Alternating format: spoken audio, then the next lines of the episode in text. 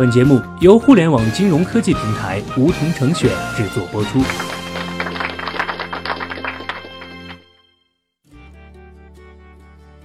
收听梧桐电台，掌握理财要领。现在注册并填写邀请码一二三四，还可免费获得一万元体验金哦。自六月份以来，网贷行业平起波澜，一时间恐慌情绪蔓延，投资人们纷纷查看自己投资的平台和相应标的的所剩期限，看能不能把钱取出来。这一取就发现投资中的钱没有那么好取出来，投资人心里就更紧张了。我们今天就来把 P2P 和银行的区别说清楚，再把钱能不能随时取出来的事儿讲明白。其实投 P2P 和把钱存银行不一样。那具体有什么不一样呢？虽然看起来都是把钱存进来再借出去，赚取时间利差，但其实银行和 P2P 的运作原理是完全不一样的。银行是信用中介，而 P2P 则只能是信息中介。监管部门多次强调，P2P 网贷平台要坚守法律底线和政策红线，回归信息中介本质。该怎么理解信息中介这件事儿呢？我们来做一下对比。先看银行，银行是最典型的信用中介。储户把存款金额存在银行里，银行通过对资金的再投资赚取利润。其中，储户并不知道他的存款具体去了哪里，投给了哪家企业。但是，当储户要取出存款的时候，银行必须满足储户的取款要求，银行要直接对储户的存款安全和约定利息负责。但 P2P 也并不是这样，P2P 是信息中介。那什么是信息中介呢？我们举个例子来看。大家最熟悉的证券交易所就是一个信息中介，在交易过程中，A 通过证券交易所把股票卖给了 B，这是股票买卖双方直接进行的交易，而不是 A 把股票卖给证券交易所，证券交易所再卖给 B。信息中介其实就是撮合生意的。什么是撮合？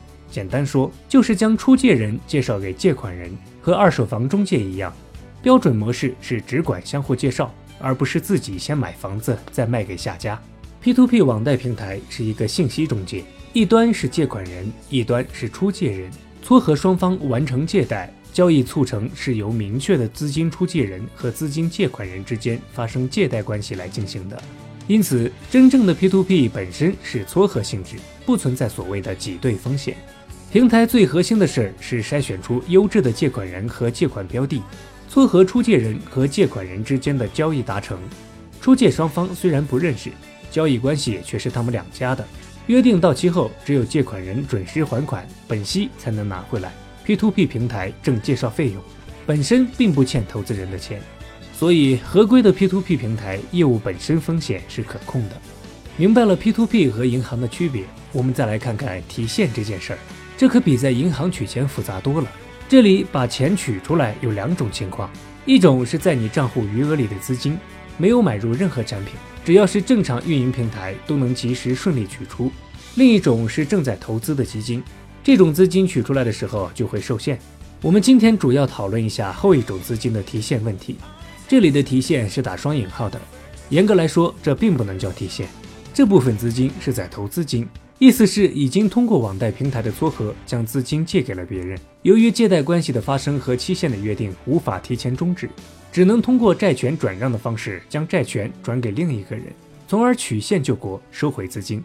举个例子，看看网贷平台里的债权转让是怎么发生的。比如，小学弟手上有十万，找了一家非常稳妥合规的 P2P 平台，想进行投资。那我先要把资金充值到账户里去。这里有个注意点。充值的账户可不是 P2P 平台的账户，而是第三方存管银行所设立的账户，平台本身不会接触到这十万块钱。充值完成了，小学弟找到了一个收益率和期限都合适的标的进行投资。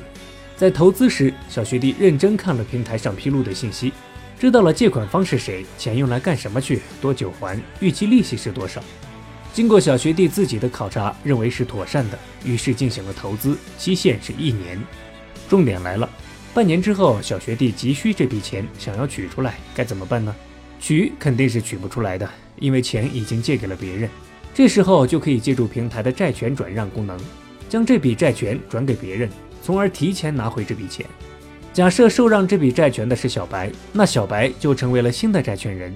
等到约定还款期限的时候，借款人只要把钱还给小白就行了。这就是债权转让。那为什么债权转让会变慢呢？简单说，债权转让的速度快慢是由市场的供需关系决定的。当一个市场中想要转让债权的人比愿意投资和受让债权的人多时，一笔债权找到受让人的速度就会变慢，甚至出现排队的情况。从刚刚小学弟的例子来说，小学弟可能就没办法立刻拿回我之前借出去的钱了。那么，如果碰到极端情况，债权一直转不出去，我的钱还能拿回来吗？当然能够拿回来。就算债权一直没有转让出去，只要借款人按照合同约定，在约定期把钱还回来，出借人一样是可以把钱拿回来的，只是在时间上不能提前了。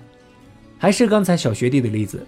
如果一直没有人受让小学弟想转出的债权，那只能等到一年期满，借款人把钱还了，小学弟才能拿到钱。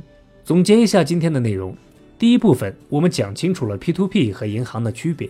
P2P 仅为信息中介，是撮合出借人与借款人完成借贷关系的。第二部分，我们讲清楚了在投资金的提现是怎么回事儿，它本质上是一种债权转让，而债权转让的速度由市场的供需关系决定。即便是债权转让不出去，只要借款人到期按约定还款，钱也还是能够拿到的。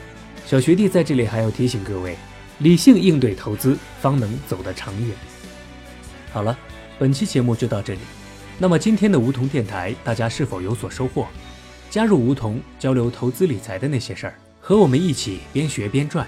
各大应用市场搜索“梧桐成选”，均可下载 APP。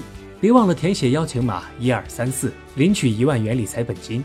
梧桐成选，诚诚恳恳做金融。